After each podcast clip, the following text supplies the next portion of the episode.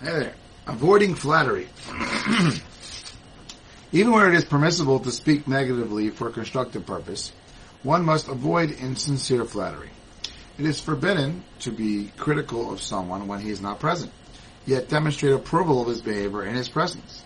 If the concern is that the person's feelings not be hurt, then the solution is to express respect and concern for him as a person, but clear disapproval of his behavior. If one is certain that reproof will be ignored and is therefore prepared to publicize the person's behavior as an attempt to induce him to change his ways, one must nevertheless approach the sinner first so as not to be suspected of insincerity. In the above case, where it is clear that the person will not be moved by rebuke, one can remove the need for first speaking to him by dispelling any possible suspicions concerning one's own sincerity. For example, if one speaks against the perpetrator in public in the presence of three people, rather than speaking to individual members of the community in private, it becomes clear to all the speaker cannot be attempting to gain favor with the perpetrator by showing acceptance of his behavior. Similarly, if the speaker is known to be zealous and outspoken and would not be suspected of flattery, he could resort to private discussion. Also, if it is clear to all that the perpetrator is a difficult personality and publicly criticizing his behavior could be dangerous, then one may speak against him in private without fear of personal suspicion. A proper outlook.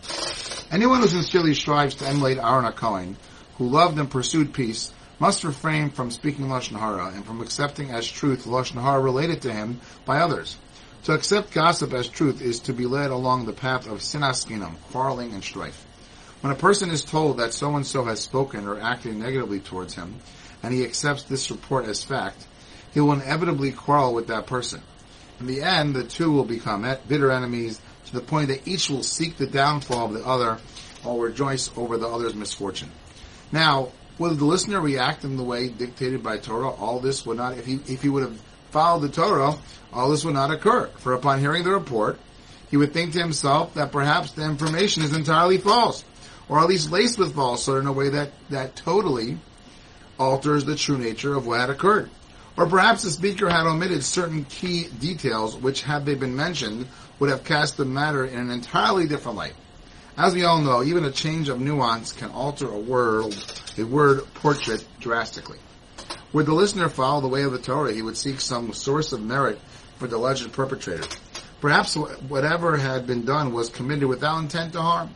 Any and all of the above possibilities would preclude ill feeling and ensure that strife not come between the two parties. Great week.